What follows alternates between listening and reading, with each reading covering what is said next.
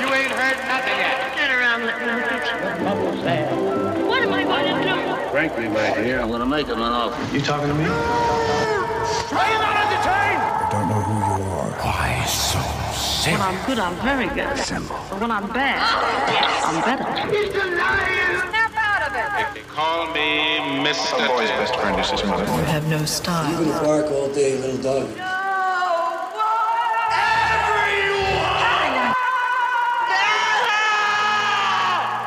Fasten your seatbelts. It's going to be a bumpy night.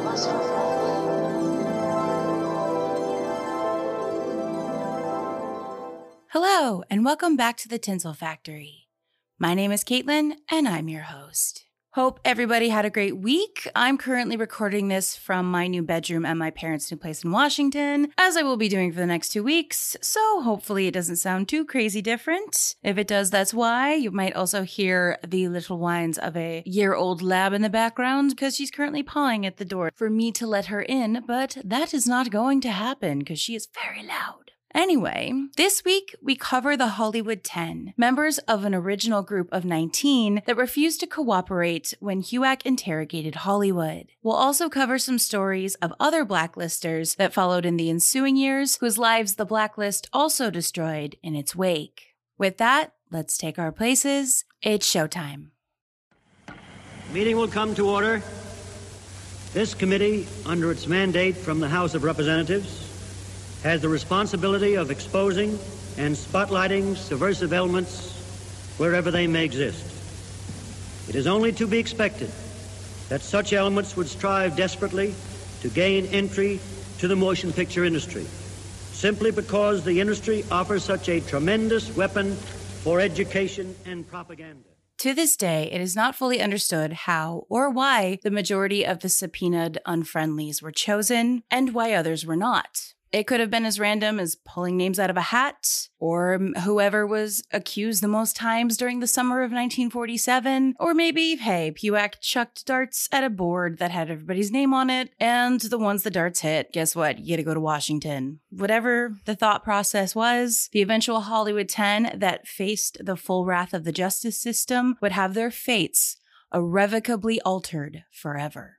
The weekend between the unfriendlies and friendlies testimonies, some of those unfriendlies and their supporters rallied in an attempt to regain the narrative that had drastically spun out of control during that first week. One such meeting took place at lyricist Ira Gershwin's house, which was monitored by Warner Brothers, whom had men out front of the house. And when they saw somebody arrive and go into the house, they took down the license plates of those whom went into the house, and those plate numbers were sent to the FBI, whom, of course, had the resources to figure out who the owners were, and then they eventually got subpoenaed and the like. This particular meeting had been called by members of the Committee for the First Amendment, a group of liberal leading individuals whom rallied together to support the 19 and anybody else's rights to exercise their First Amendment, aka believing or following whatever they like. That's supposed to be the rule. Members of this committee included Humphrey Bogart, Lauren Bacall, and Lucille Ball. The Committee for the First Amendment, in addition to attending the second week of HUAC testimonies, attempted to defend their colleagues via two specials that aired on ABC Radio on October 27th and November 2nd, 1947, during which committee members voiced their opposition to the HUAC hearings. The group, which was generally composed of non communist liberal Democrats, was eventually hurt and then destroyed when it was subsequently revealed that Sterling Hayden, one of the group's members, had been a Communist Party member, albeit briefly.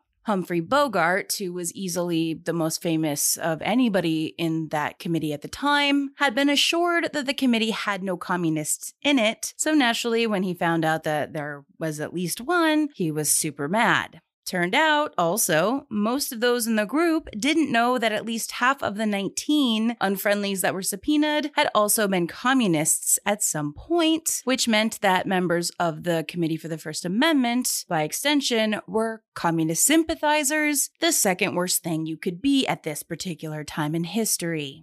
The California state legislature, which had its own Un American Activities Committee, soon branded the Committee for the First Amendment as a communist front. SAG President Ronald Reagan claimed that his fellow liberals, remember he was still a liberal at this time, had been the victims of, quote, one of the most successful operations in the communists' domestic history, terming the First Amendment members as, quote unquote, suckers. Ira Gershwin would later testify before the California State Senate's Un American Activity Subcommittee that he was appalled to have been involved in the group in the first place.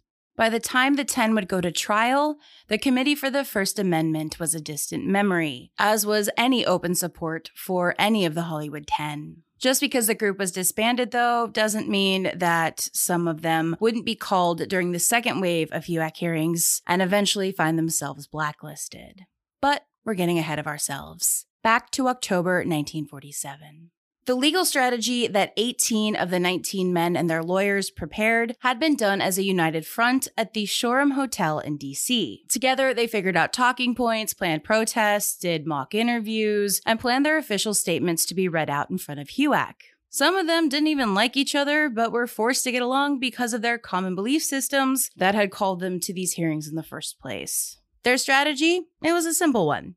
They would argue that HUAC as an entity had absolutely no constitutional right to look into the political beliefs of any American, communist or no. They also set up to argue, when they ultimately didn't answer the HUAC's questions satisfactorily, that the group was merely answering in their own way. They opted not to prepare to use the right to plead the fifth, which prevents one from self incrimination, believing that the first, freedom of speech, meaning you can't be prosecuted for your beliefs in the United States, would suffice, and that pleading the fifth would insinuate guilt, of which they technically did not have because being a communist wasn't illegal. Dalton Trumbo would reflect on this decision later on, saying, quote, We thought we'd win.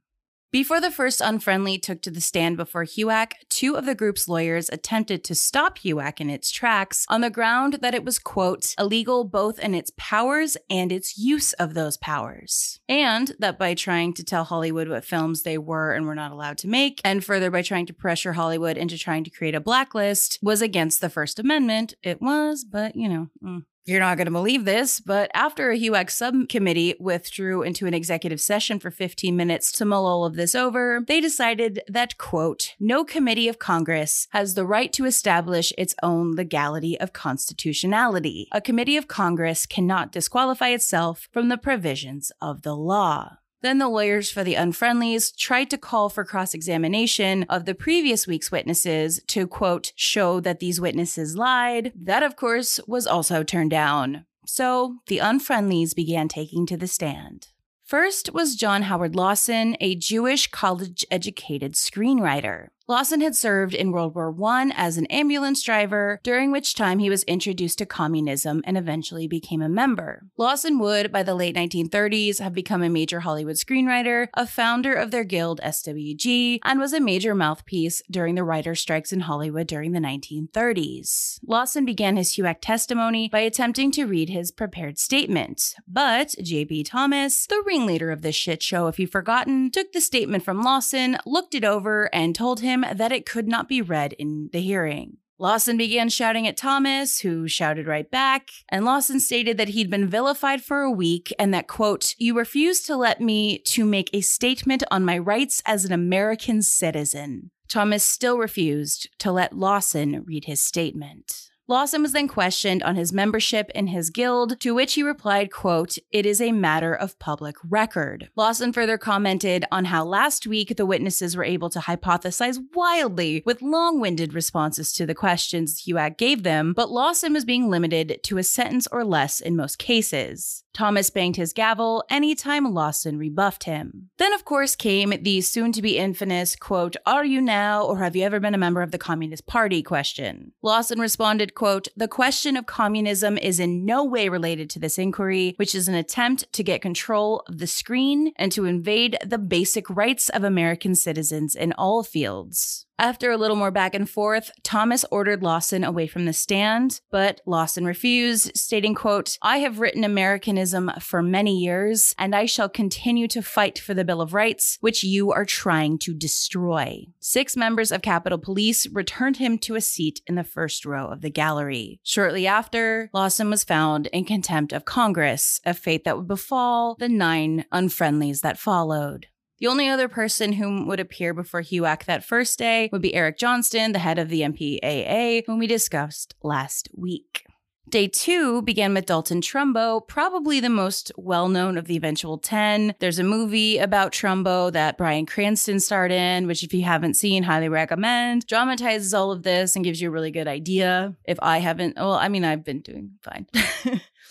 Trumbo was a longtime communist, not unlike Lawson, and after years of novels and short stories being rejected as Trumbo worked as a baker, at the dawn of World War II, Trumbo's career took off thanks to the publishing of his anti war novel, Johnny Got His Gun. When the US entered World War II, he wrote some of those movies during that time that were now being fingered as being communistic and would continue to be for the rest of this week. All in all, Trumbo had done quite well for himself in the capitalistic Tinseltown. When Trumbo took the stand in the HUAC chambers, he tried to read an opening statement and was also turned down by Thomas. As you may remember, several of the friendlies had also prepared opening statements, and all of them had been allowed. Trumbo coolly reminded them that even a Nazi sympathizing anti Semitic American preacher had been allowed to read a statement when he had appeared before HUAC two years prior. Thomas, in between frantic gavel bangs and shouting, you'll notice he bangs the gavel anytime anybody makes a decent point. Thomas threatened Trumbo with the same fate as Lawson, being charged with contempt of Congress if he kept it up.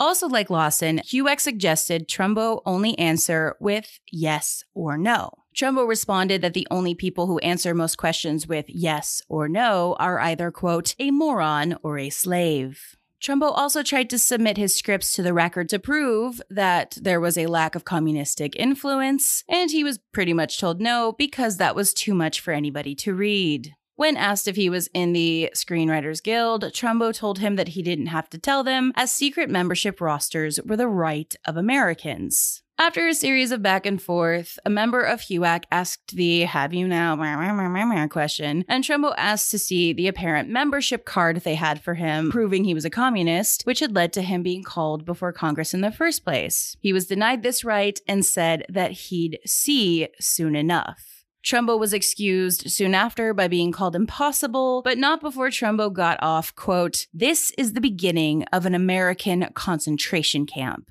After Trumbo came Roy M. Brewer, a friendly whom was a member of IATSE. He named a series of potential communists that were in the warring faction of craftsmen CSU and accused communists of taking over the labor unions. Again, no proof and also never a thing. When Herbert Sorrell, a prolific union man whom Walt Disney had named the week prior in his testimony, heard of Brewer's accusations, he demanded to be called to testify as everything Brewer and Disney had said said were lies. Unsurprisingly, Brewer was never subpoenaed.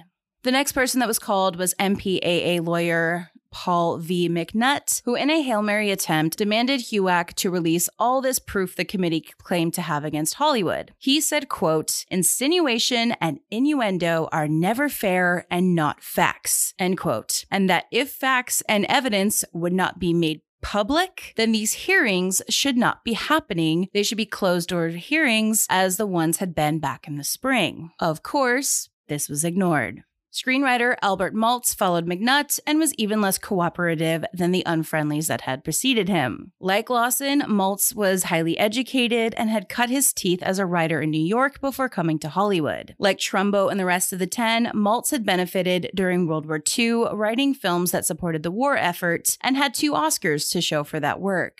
Despite denying Lawson and Trumbo the right to read opening statements, Maltz was allowed. If Thomas could read it first, of course. Maltz fought back and sped read through it when Thomas tentatively agreed. In it, Maltz declared his American patriotism and his credits that backed up this claim, and further testified that he would, quote, rather die than be a shabby American. Then follow that up with, quote, the American people are going to have to choose between the Bill of Rights and the Thomas Committee. They can't have both. And that went down in the room about as well as you'd think.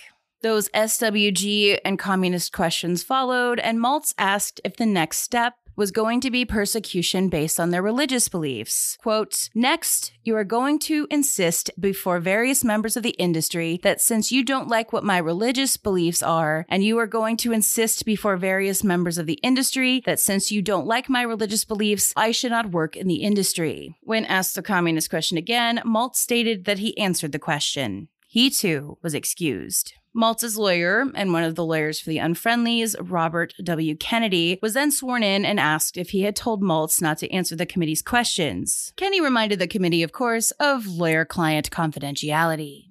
The next screenwriter called was Alvah Bessie, another highly educated wordsmith whom had served in the Abraham Lincoln Brigade, which was, if you remember, a group of Americans fighting in the Spanish Civil War. Bessie was a very active member of the Communist Party and was employed with Warner Brothers throughout the war, again, writing the screenplays that Hollywood was now in trouble for, that they had in part made at the behest of the government. Bessie was allowed to read his opening statement too, during which he stated that he would, quote, never aid or abet such a committee and its patent attempt to foster any sort of intimidation and terror that is the inevitable precursor of the fascist regime. He, of course, was referring to HUAC when he made that statement. The now textbook series of events followed, culminating in Bessie being escorted off the stand.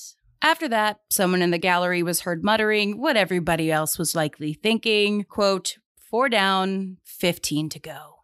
After watching the Full Tilt Circus, the Committee for the First Amendment opted to stay in town to ensure it didn't look like they had duck and ran. While it wasn't known at the time, the third day was the second to last. Before they started, though, Thomas doubled down on their chaos, declaring that day that HUAC, quote, have not and we are not violating the rights of any American citizen, not even the rights of the communists whose first allegiance is to a foreign government, which is not true. They also stated that the committee would not be intimidated by, quote, any Hollywood glamour. He then stated that the four that had already testified were clearly commie lovers and would care more about Russia than America, which of course again was not the case, but HUAC was far down the rabbit hole by this point, just chugging that Kool-Aid.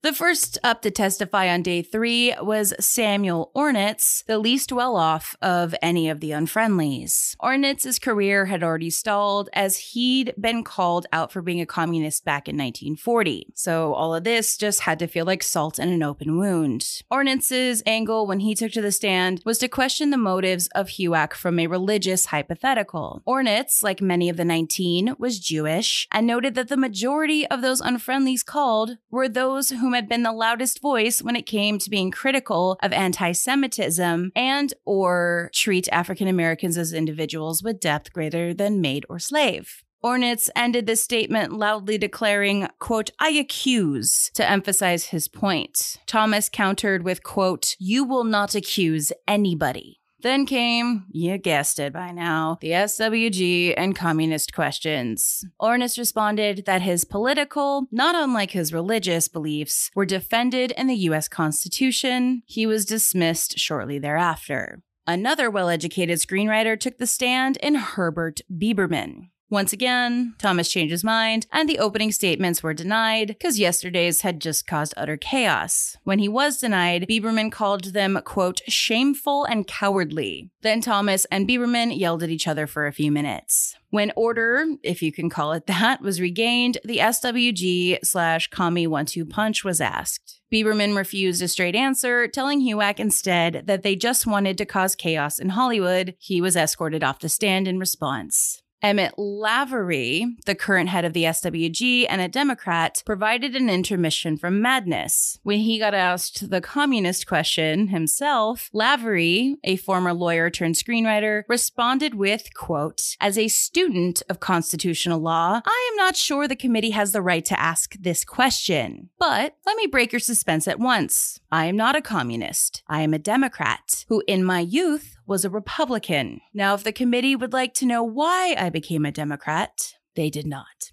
Lavery informed the committee that the SWG had an open admissions policy and that the guild was not in the habit of banishing people from it. That wasn't their job. In 1952, however, SWG would ultimately cave to the will of HUAC and begin allowing the omission of the names of any blacklisted screenwriter from motion pictures. After Lavery came the next 10, and the only one who was not in the Screenwriters Guild, Edward Dmytryk. Dmytryk was Canadian by birth, but had become a go to director for that pesky wartime cinema. Dmytryk had the shortest time as a communist, joining in 1944 and leaving shortly thereafter the following year, but that didn't keep him from getting called to the HUAC stand. Again, Dmytryk was denied to read his opening statement. He refused all questions asked of him in a much calmer fashion than those that had preceded him, but he also didn't directly answer the questions asked of him, stating he answered them in his own way. Then he was dismissed. A series of RKO representatives came next to defend the film Crossfire from 1947, a film that dealt with anti Semitism, which had been directed by Dmytryk. Also, about whether or not the studio would hire communists. Head of production at that time, Dore Schary, said that he let their track records speak, not their political affiliations. Dmytryk's Crossfire collaborator, Adrian Scott, would also find himself on the blacklist after testifying defending their film. When asked about his guild affiliations, Scott replied that the question, quote, invades my rights as a citizen. I do not believe it is proper for the committee to inquire my personal relationships, my private relationships, my public relationships. When asked if he was a communist, he answered more or less the same way. The final day of the HUAC hearings began with Ring Lardner Jr., yet another highly educated individual that became a popular screenwriter during World War II. Thomas switched up his methods this time and told Lardner that he could read his statement if he testified first. This was a thinly veiled attempt to get Lardner to potentially cooperate in the hopes of getting his two cents in at the end, which is super messed up in its own way, but here we are. And then eventually, when he was asked if he was a communist, Lardner responded, It depends on the circumstances. Lardner was demanded to step down shortly after. Lester Cole, the 10th, followed Lardner, and he had been responsible for writing films that dealt with social issues. Cole was denied his statement and had a brief, loud argument with Thomas before being dismissed. Bertolt Brecht, whom would have become one of 11 if he had given HUAC the chance, entered the chamber for his testimony, denied being a communist, answered a few questions, and left the chamber. He then left the country altogether. After all of that, HUAC's chief investigator took the stand and gave a long winded testimony about how communists had definitely infiltrated Hollywood. When he finally finished his seemingly endless droning, JP Thomas announced that the hearings were finished for now. In the meantime, quote, the industry should set about immediately to clean its own house and not wait for public opinion to force it to do so. Like I mentioned last week, for about a month, it looked like nothing was gonna become of the Hollywood 10 and their explosive time in Washington. That, of course, changed on November 25th, 1947, when all 10 were charged with contempt of Congress during a special session. After a handful of House members spoke against them, the charges were passed 346 to 17. The next day, it was announced via the Waldorf statement that the major studios would bar the 10 from working until they would renounce communism. Nearly five months later, on April 12, 1948, John Howard Lawson was brought to trial, followed three weeks later by Dalton Trumbo in a U.S. District Court in Washington. In each of these incredibly short trials, the jury found the defendants guilty of contempt of Congress. Judges Edward M. Curran and David A. Pine suspended their sentences, which was one year in jail and a $1,000 fine pending appeals. The other eight reached settlements based on the verdicts of the first two to spare them from financial burden or the time of a trial after it became clear this was a losing battle.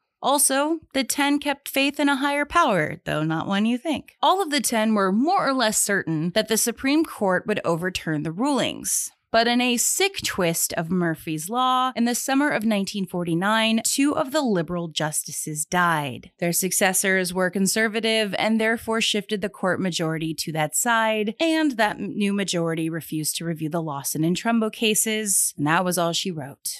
On June 9th, 1950, Lawson and Trumbo began their prison sentences. The trials of the remaining eight opened on June 22nd, which was just the sentencing. Within a week, they were all found guilty. Six received one year sentences and $1,000 fines. And Dmytryk and Biberman, for whatever reason, were only fined 500 and jailed for only six months. Their defense lawyers, Robert W. Kenny and Martin W. Popper, introduced motions for acquittal, suspension of sentence, and release on bail pending appeal. The judges denied them all. Since the eight had agreed to stand on the records of the jury trials of the first two, and the Supreme Court had denied any review, they were sentenced and jailed immediately. From their prison cells, all 10 men sued their employers for breach of contract. The studios eventually settled out of court for a total of $259,000, which was to be shared by the 10, though not equally. During an attempt to fundraise for their legal defense in 1951, several of the Hollywood 10 made a special trying to appeal to the American people about their circumstances. What would happen if HUAC came knocking on their door? How would they respond to the questions coming from the HUAC pulpit? The group also bashed President Truman's April 24, 1950 statement, in which he took credit for convicting the Hollywood 10 of contempt of Congress. They called it government by stool pigeon, all American citizens just ratting each other out and calling it justice. When HUAC was taken over by mostly Democratic control by the time HUAC returned to Hollywood in 1951, the hearings were far more civil than they'd been four years prior. They also moved them from Washington to Hollywood. The lack of chaos didn't mean the consequences of not quote unquote cooperating were less devastating, though. Just stand some time in the clink. This time, both alleged communists and anyone who supported them were in the crosshairs. This began the rapid expansion of the blacklist. In the early 1950s, for example, the publication Red Channels was published, naming 151 accused communists and communist sympathizers, including a 19 year old Lee Grant, whom had spoken at an already blacklisted friend's funeral. When she accused the stress of HUAC as the reason for his fatal heart attack at the funeral, her name was published in this document. She was blacklisted overnight, and while she would work again, it was nowhere near at the level she had been at before her blacklisting. People ended up on the black or gray list for a variety of reasons. Some of the crazier ones I read for people ending up this way was, for example, for briefly dating someone who was rumored to be a communist, despite the man being conservative himself. One actor was blacklisted because he had a similar name to a clother that had been blacklisted in his own industry for refusing to cooperate with Congress. It wasn't even this dude. As you can see, they're playing it real fast and loose with facts and critical thinking. But the one difference between the second hearing and the first, because everybody had learned from the first shit show, that the second wave kept out of prison by claiming their Fifth Amendment right to stay out of prison. By doing so, though, it yielded a guaranteed spot on the blacklist. After the second wave of hearings, lines were drawn. Friendships and marriages had been destroyed, careers were snuffed out in an instant. In the case of screenwriter Richard Collins, after a brief time on the blacklist, he became a friendly and divorced his wife, actress Dorothy Comingore, whom famously played Susan Kane in the film Citizen Kane, as she had refused to name names. When the divorce occurred, Collins took the couple's son with him. Comingore became an alcoholic and died of pulmonary disease at the age of 58 in 1971, having never worked in Hollywood again. In the case of Paul Jarrico, a screenwriter for RKO, he was subpoenaed in front of press whom had been called by HUAC to witness the event. When asked in testimony if he would rather name names or potentially go to prison, he chose the latter and pled the fifth. The very next day, when attempting to enter the lot at RKO, he was told that he had been fired and would not be permitted to even go in to collect his things. By this time, RKO was owned by Howard Hughes, whom was maniacally anti communist. There are hundreds of stories just like these of people whom had their careers snatched away, both in and out of Hollywood, due to the unconstitutional overreach of HUAC. In Hollywood, this included writer Lillian Hellman and playwright Arthur Miller, and hundreds of others. Time would weaken the blacklist, but only about 10% of those who ever found their name in the Devil's Book ever worked in Hollywood again. Of the Hollywood 10, eight would eventually make their way back into entertainment in one form or another. But it would take years of struggle to do so. Are you a member of the Communist Party? Or have you ever been a member of the Communist Party? The question of communism is in no way related to this inquiry, which is an attempt to get control of the screen and to invade the basic rights of American Chairman, citizens Mr. in all fields. The question here relates not only to the question of my membership in any political organization, but this committee is attempting to establish the right, which is historically denied to any committee of this sort, We're going to get the answer to that question if we have to stay here for a week. Are you a member of the Communist Party? Or have you ever been a member of the Communist Party? It's unfortunate and tragic that I have to teach this committee the That's basic principles the of Americanism. question. That's not the question. The question is, have you ever been a member of the Communist Party? I am framing my answer in the only way in which any American citizen can frame his Then answer you to a question then which you- invades his, absolutely invades Then you right. deny to you you refuse to answer that question. Is that correct? I have told you that I will All right. offer my beliefs, my affiliations, and the everything else the to the American public, and they will know where I stand, as they do from what I have written. Stand away I from the stand. from- for Americanism for many years, and I Stand away from the stand.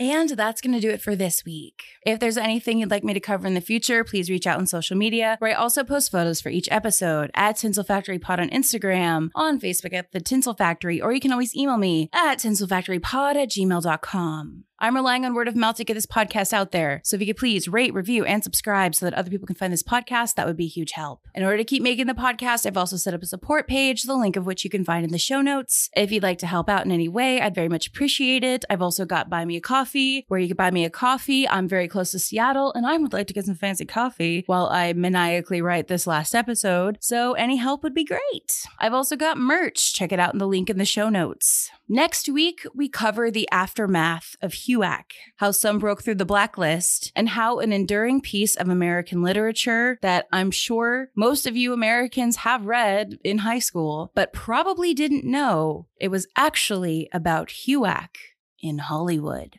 Thanks again for listening, and until next time, that's a wrap. Us poor folks haven't got a chance unless we organize. Which side are you on? Which side